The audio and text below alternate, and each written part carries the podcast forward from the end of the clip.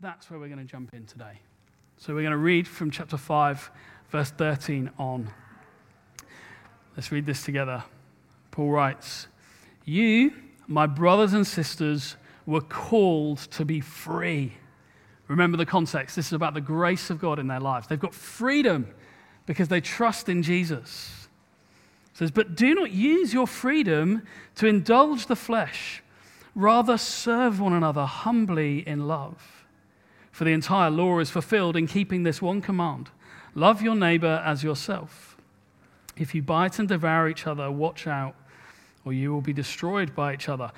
Paul begins this section of teaching with a warning to them. He says, Don't abuse the freedom that you have. He's effectively saying to them, Don't misunderstand what I've been teaching you up to this point and use it as an excuse for even worse behavior than you displayed before you were a Christian. You see, when we preach and teach the gospel of grace, as Paul has done for the first four chapters of this letter, when you're taught that actually your standing before God is not contingent on your moral performance, but on his kindness and generosity, people can jump to the conclusion like, oh, amazing, that means I can do whatever I want. like, I can literally live however I like, and God still loves me, and I'm secure, I'm going to heaven like winner. Like I can just like free ride and do whatever I want. If it's not about my performance, then I, who cares what I do? It doesn't make a blind bit of difference to my standing before God. Get in. I'm still saved. God still loves me. Woohoo! And on the one hand, you could answer yes, because it isn't based on your performance. But at the same time, whilst in theory you could, if you've actually received the grace of God, you won't. That's the consistent teaching of Scripture. Actually, if you're even asking the question, does that mean I can do whatever I like? It shows you've missed the point of the gospel. If you've truly understood and known the effect of God's grace in your life, then what that does is it motivates you to want to live in a way that pleases Him, that honors Him, that loves and serves others.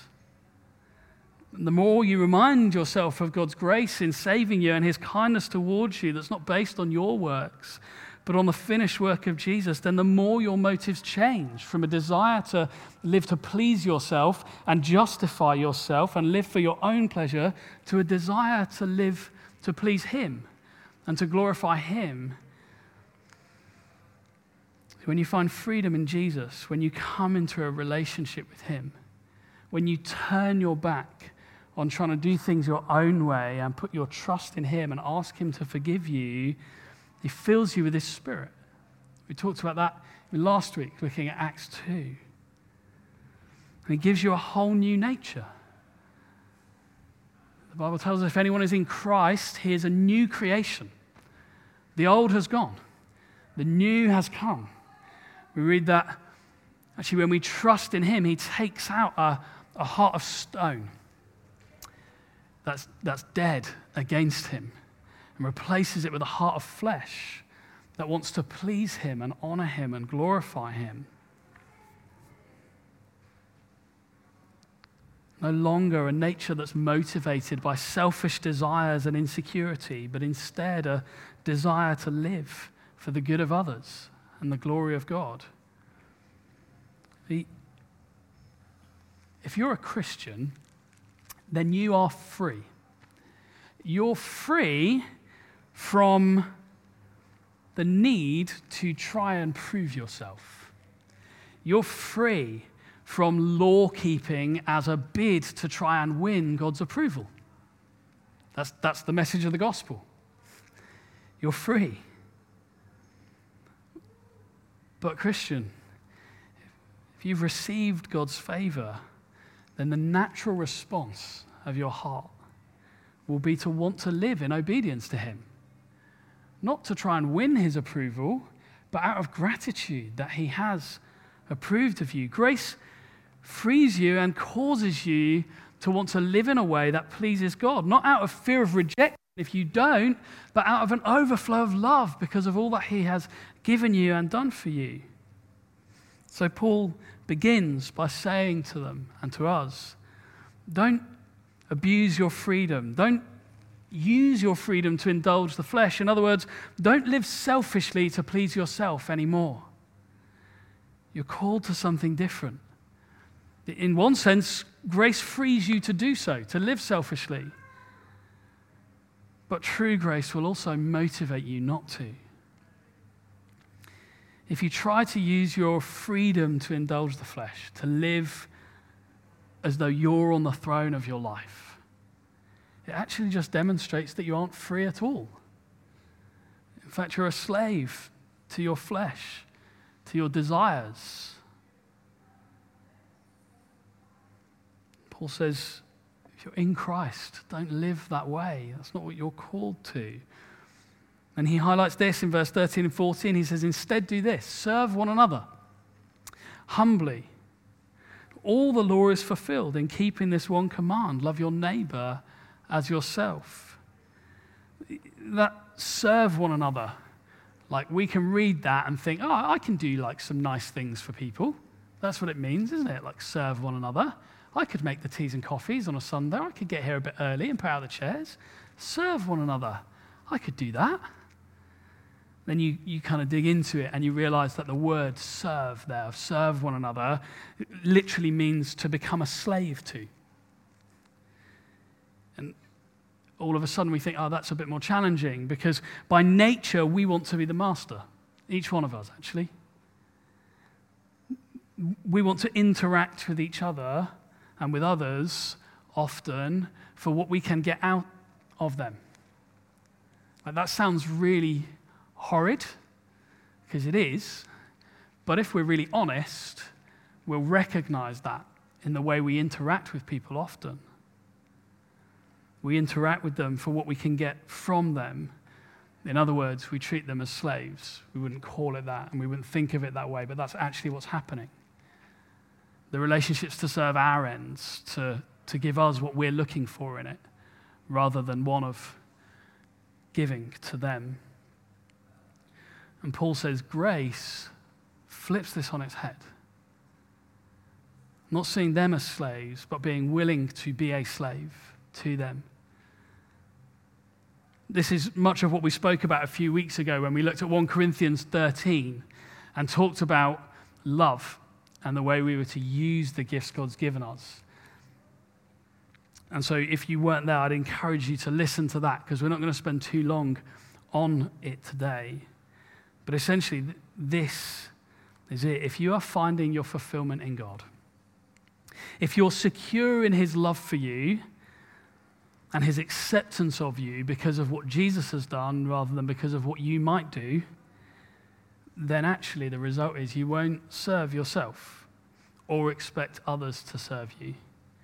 Instead, you'll be willing to become like a slave to others, to put their needs first, to prefer them.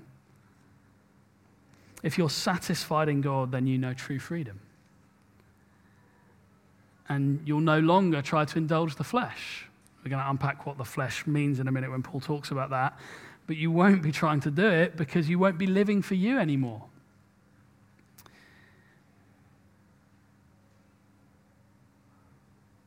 When you delight yourself in God,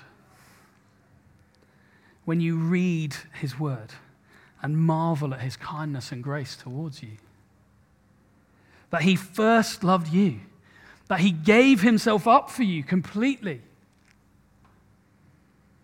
when you realize again that's even more than that, He sent His Spirit, the Spirit of Christ, the very presence of God, to, to dwell in you, to encourage you, to equip you, to empower you, and to guide you as you walk with Him.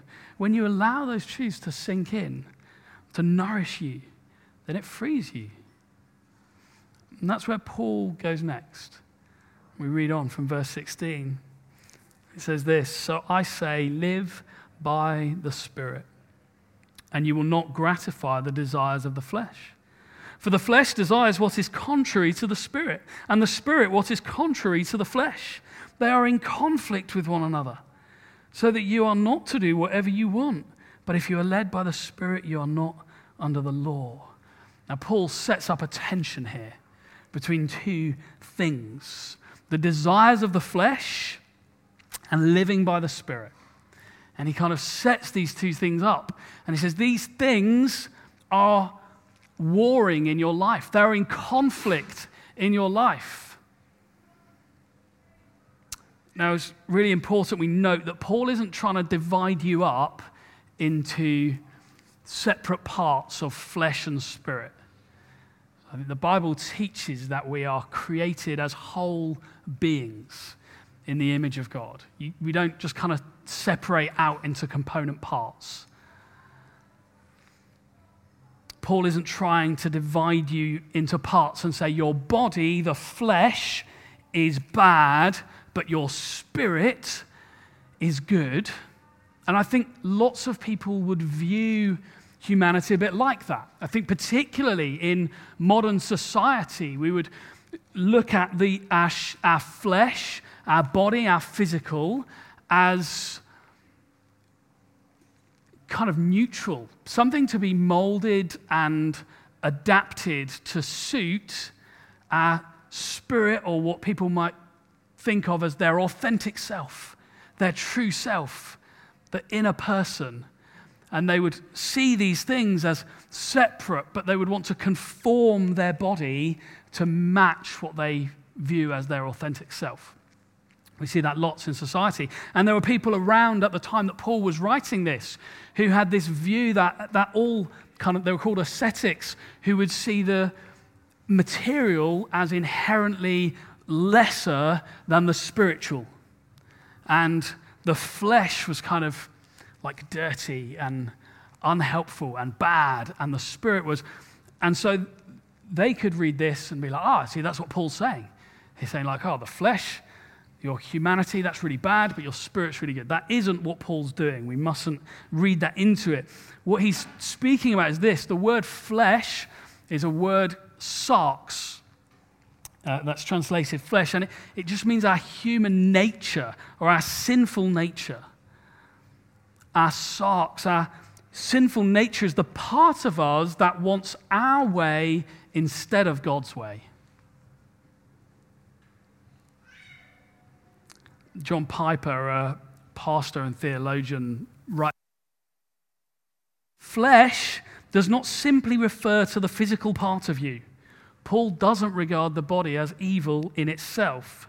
The flesh is your ego, which feels an emptiness and uses the resources at its power to try and fill it.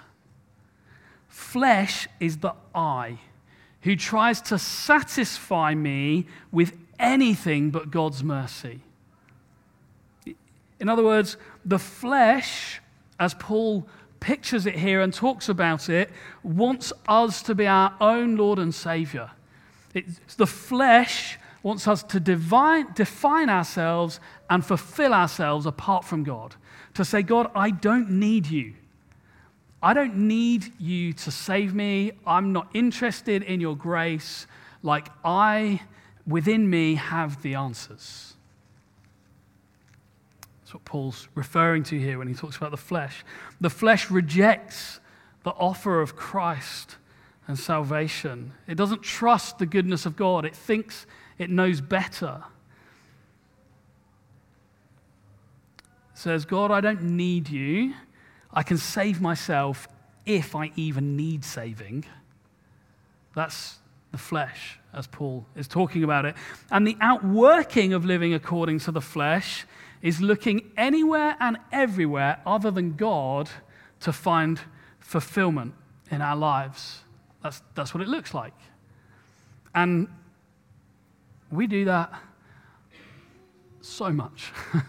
that is how humanity lives for the most part. And we see it clearly in the list Paul goes on to give from verse 19.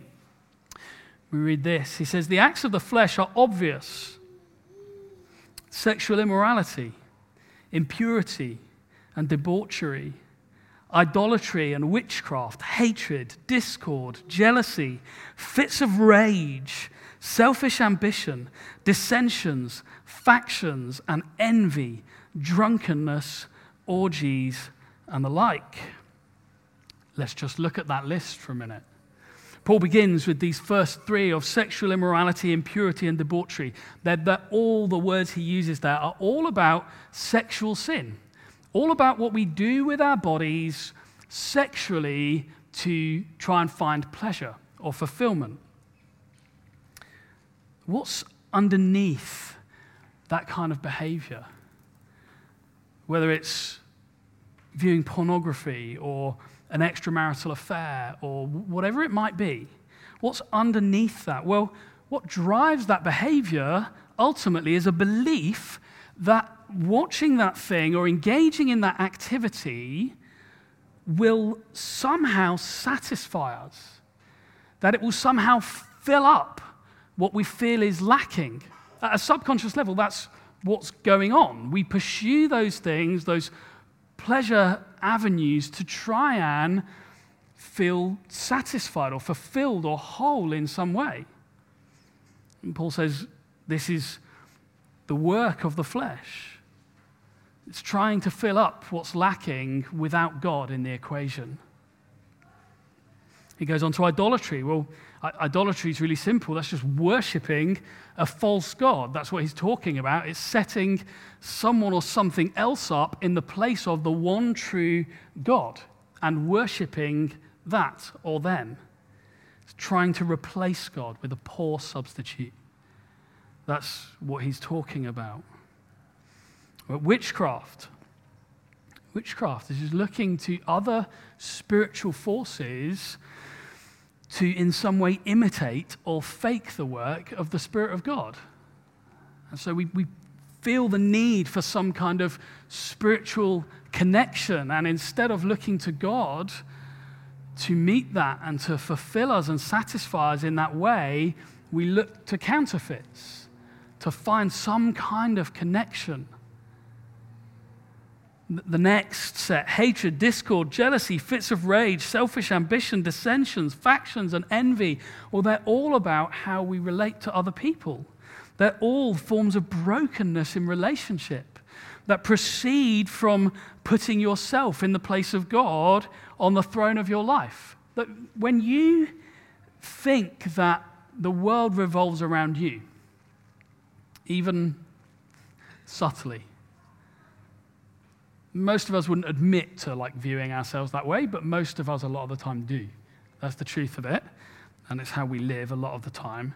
Viewing yourself as the most important person in your story instead of God, having a this is about me and what I can get out of it approach to life rather than a loving what can I give means that your relationships with others often end up looking like that list because you approach people in relationships looking for them to fulfill you in some way. And when they fail to meet your expectations or fail to live up to what you had hoped, or they fail to make you feel the way you hoped they would make you feel, then what comes out is anger or jealousy or fits of rage. Yeah? These are the, the way we respond to others when we were hoping that they would meet something in us that they don't. Does that make sense? Yeah, this brokenness in relationship comes out of a putting ourselves at the center and expecting others to meet a need in us that we feel that really only God can satisfy. And when we try and fill it with other people and we relate to people in that way, then when inevitably they fail to do what we were hoping they would, it results in anger, disappointment, frustration, brokenness. And then the last couple of things Paul mentions here is drunkenness. And then we get this, like it seems like a strange jump from drunkenness to us because he listed all the sexual sin at the start, and in our language, we're not very good at relating this to anything other than sex. There's drunkenness, orgies, and things like these. And you just think, I mean, that's a pretty diverse batch, Paul. Like drunkenness, orgies, and, and just, uh, you know, all the stuff. Things like that. But actually, they're, they're tied linguistically.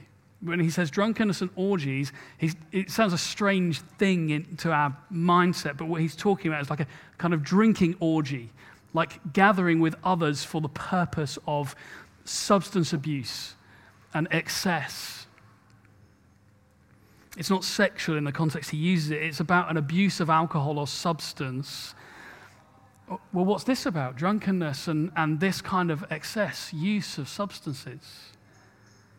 Well, it's like the others. When you're trying to suck things in to try and fill you up, that's where some of us go with substances. We, we look to substances to, that bring us a, a form of pleasure or escapism to try and free us from our troubles or make us feel a sense of wholeness in that moment. We're, we're trying to use them to plug a gap that only God can really fill. And so then all of these things that Paul lists here, the works of the flesh, are actually just a result of going through life trying to fill up. That's what it looks like. Whether it's pleasure or possessions or position or people, when we go through life trying to fill up and consume what's around us to try and feel satisfied in some way, these are the things that eventually end up marking our life and our interactions.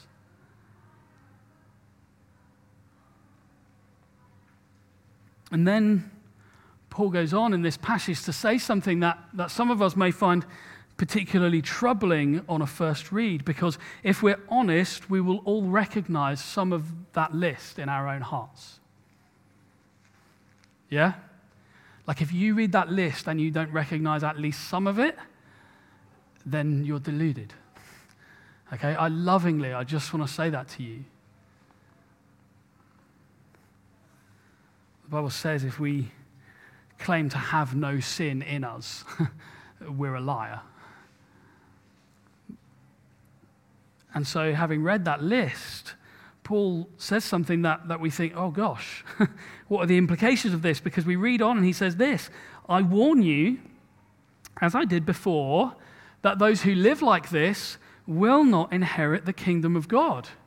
And you go, oh, like, what, like, will not inherit the kingdom, as in meaning is not a Christian, will not go to heaven? Yeah, that's what Paul's saying. And so then we need to take care to understand what he actually means here. And I need to take care in how I express this. Because there are two things that I want to avoid. And the first is this I, I really want to avoid anyone who is truly a Christian feeling unnecessarily unsettled and insecure in their faith as a result of what this passage has to say. But I also don't want anyone to go away feeling a false sense of security that they shouldn't have. Because there is a warning here, and it's one we need to hear. So when Paul writes this, what he's not saying is if you've ever done these things, then you will not inherit the kingdom. The phrase he uses to live like this is about an ongoing or habitual, unrepented of behavior. A heart set against God in rebellion bears this fruit consistently. And so, what Paul's trying to say is this is about what your life is marked by. Like, not have you ever done any of these things, do you consistently live like this? And are you content in it? Because if you are, there's a warning. But the, the contrast is are you quick to repent and apologize when these things crop up in your life? Are you quick to ask God to forgive you and to ask Him to help you to live for his glory and the good of others, to not do those things. Only you can answer that for yourself. But if there is a, if there is a felt tension when you do these things, instead of feeling at ease and comfortable about it, but you go, oh, oh Lord, please forgive me.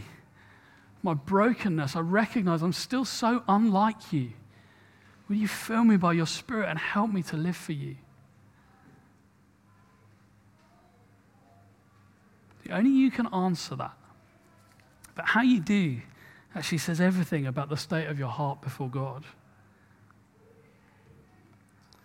And Paul goes on to contrast the acts or works of the flesh with the fruit of the Spirit, which is where we're going to spend the rest of this series. He says this if those things mark the life of someone who is in rebellion against God, then these things are the marks of someone who is living surrendered to Him, full of the hope of the gospel. We read this from verse 22 But the fruit of the Spirit is love, joy, peace, forbearance or patience, kindness, goodness, faithfulness, gentleness, and self control. Against such things there is no law. You here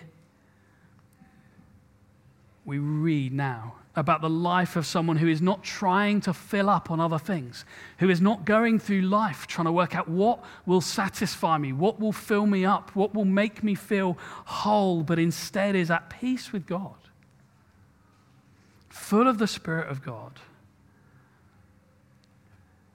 and yields fruit accordingly. Paul uses the phrase, the fruit of the Spirit. It's just a, another way of saying what grows out of a heart and life surrendered to God and living in the good of what Jesus has done.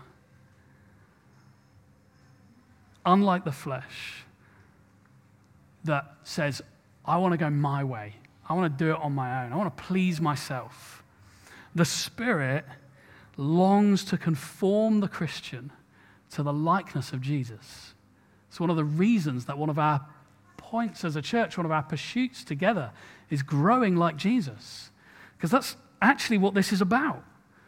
See, the work of the Holy Spirit, which is the Spirit Paul is referring to here, wants to conform or shape a Christian more and more into the likeness of Jesus Christ, who perfectly exhibited all of these things.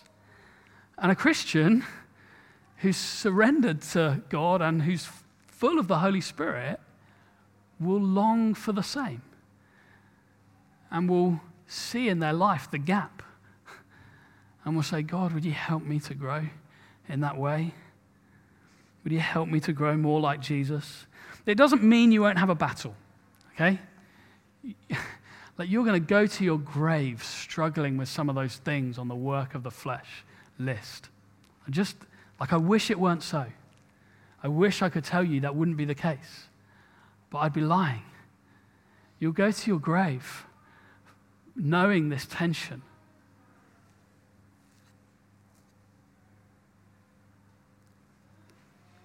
But if you're a Christian, you'll be growing in this as well.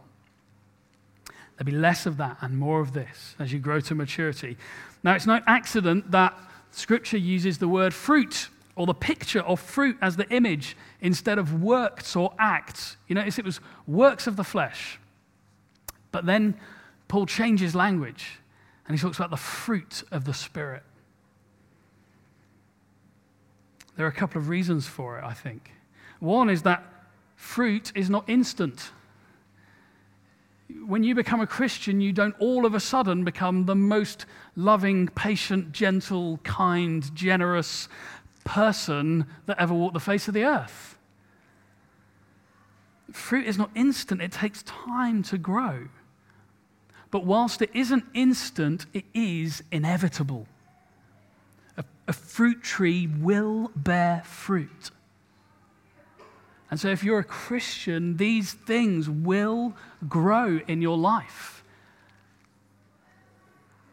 A Christian will bear this kind of fruit. If someone has the Spirit of God in them, they will bear fruit of love, joy, peace, patience, kindness, goodness, faithfulness, gentleness, and self control in their lives. It's inevitable. It will take time, but your life will become increasingly marked by these things. Now, it's really important that we note this isn't a to do list of things that save you. Yeah, remember, Paul spent the first 75% of his letter to the Galatians telling them what God had done for them and the results of that in their life if they accepted and received that. Not 75% of all the things they had to do in order for God to accept them. That hasn't changed, that's still the same. We don't have to be loving, patient, kind, gentle, self controlled, all of these things in order for God to love us. That's not how it works. But when we receive His love, when we live in the good of His love, when we know His kindness towards us, this is what begins to bubble out.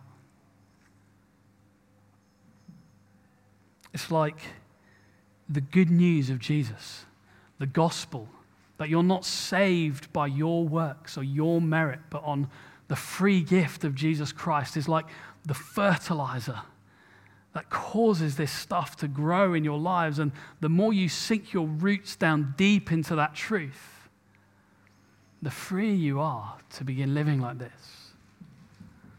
It's also really important that we need to note that it's fruit, singular, and not fruits, plural.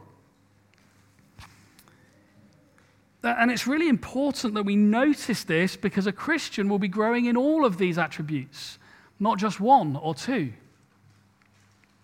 And the part of the reason that's really important to note is that we all feel a natural affinity to some of them. Like we're naturally more patient or generous or gentle than we are some of the others. And that's not because of a work of the Spirit in our lives as much as it is to do with our upbringing or experiences in life.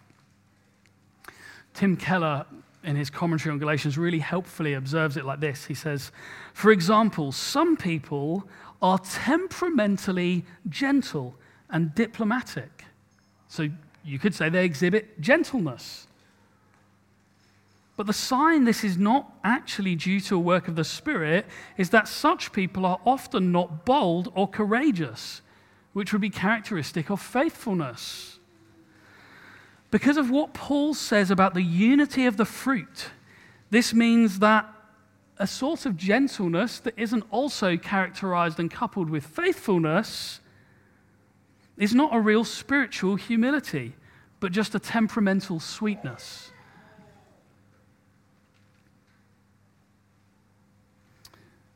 John in John chapter 4 says this If anyone says, I love God, and yet hates his brother, he is a liar. This is still Keller. He says, Notice that he does not say, if a man loves God but doesn't love his brother, he is unbalanced. No, he says he is a liar. Because true love for God, love, is always accompanied by love to others, kindness if they are not both there, then neither are truly there. There are many, many cases of this. Some folks seem happy and bubbly. You could say they exhibit joy and are good at meeting new people, but are unreliable and cannot keep friends. They don't exhibit faithfulness. This is not real joy, but by being an extrovert in nature. Some people seem very unflappable and unbothered or peaceful. But they're not necessarily kind or gentle. This isn't real peace, but indifference and perhaps cynicism. It enables you to get through the difficulties of life without being always hurt, but desensitizes you and in the end makes you less approachable. I think Tim Keller makes a very good point. See, apart from the Spirit, we will not consistently grow in all of these attributes. We may display some in a lopsided way at times as a result of our upbringing or experience that we have been through, but that is not the picture of a mature Christian that Paul paints here in Galatians chapter 5. It's a holistic list. We don't get to choose. You don't get to be like, well, you know, right now I'm just, you know, I want to work on patience. I'll get to self control later. like, you don't get to choose. It's also important that we notice this list can't be taken and hyper individualized. We, we take sometimes scripture like this and we just make it like all about me and God. We t- suck it out of the context of community. But we can't do that because the only way to evidence this fruit, if you notice, is in community, is in how you relate to others. How are you going to be patient if you've got no one to be patient with? How are you going to display love if you have no one to be loving towards? How do you know if you're kind or gentle if you're not responding to and interacting with other people? You can't and you don't. All of these things only really mean anything when there are other people involved. You won't grow to maturity on your own. And you were never supposed to. God intends for Christians to work this out in community, in the context of the local church. We find ourselves responding with frustration and impatience, even anger at times. We see it in each other. It gives us opportunities as a church to speak to one another, to encourage one another, and to pray, Lord, forgive me for responding that way to them. Fill me up. Help me to grow more like you. You know, our aim each week of this series is going to be to show how a right understanding of the gospel helps us to grow in this fruit. So, this week, we're not looking in depth specifically at love because we looked at it a couple of weeks ago in 1 Corinthians 13 in our gifted series. In summary, it's this though security in the love of God expressed in the person and work of Jesus results in freedom to really love others. That's what happens to love out of the overflow of what we've received, not with an agenda, not for what we stand to gain from that person, not to try and fill ourselves up for something that we feel is lacking, but instead to pour out into their lives for their good. That's real love. And it's only possible when we understand the love of God towards us. And then finally, Paul writes this from verse 24 Those who belong to Christ Jesus have crucified the flesh with its passions and desires. Since we live by the Spirit, let us keep in step with the Spirit. Let us not become conceited, provoking, and envying each other. We have to remember this fruit is inevitable, even though it's not instant. But it's inevitable in the lives of those who have put their trust in Jesus, who have, what does he say here? Crucified the flesh or put to death, trying to do things their own way or trusting in themselves to save them. And instead have found forgiveness and fullness of life in Jesus. So I want to ask you do you want to grow in love, in joy, in peace, and patience, kindness, goodness, faithfulness? Gentleness, self control. See, I'd wager there's not a single person in this room that wouldn't say yes to all of those things. I, I want to be more like that. I recognize that those are good attributes. What's the answer? Do, do you want those things in your life? Then come to Jesus. That's the answer. Invite the work of the Holy Spirit in your life. Make it your aim to walk in step with the Spirit. That's what Paul says. Daily to delight yourself in His goodness, in the forgiveness that you have in Him, to ask Him to help you grow more like Him, to live for His glory and for the good of others.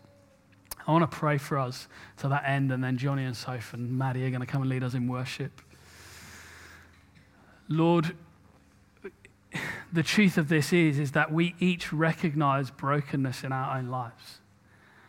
Lord, we each recognize how at times we can be more like a, a vacuum cleaner trying to suck stuff in to fill up in some way. Whether that's in how we interact with possessions or with people, we recognize that brokenness in our lives. and the destruction and damage that that causes. Jesus, we thank you that the answer is found in you. That you lived the polar opposite of that. You came and you gave and you gave and you gave. That we might have life and life in all its fullness. And so, Jesus, I, I pray for each one of us that you would help us to come to you now. To find all that our hearts need satisfied in you. To recognize that because of what you've done, there's nothing for us to prove, nothing for us to earn. We can be fully satisfied and fully content because we're fully loved and approved of by you. And that gives us such security. Security that allows us, by your kindness and your grace, to grow in these things, to exhibit love and generosity and gentleness and faithfulness and self control. Lord, I pray that you would do something in us right now by your Holy Spirit. Why don't you, if you want to grow in this in yourself, why don't you just respond to God where you are and say, Lord, I, I want that for me. I, I'm tired. Maybe you say this for the first time this afternoon. I'm tired of trying to fill up on all this different stuff. I'm tired of trying to fill up on relationships and possessions and position and prestige. I want to come this afternoon and rest in the goodness of God.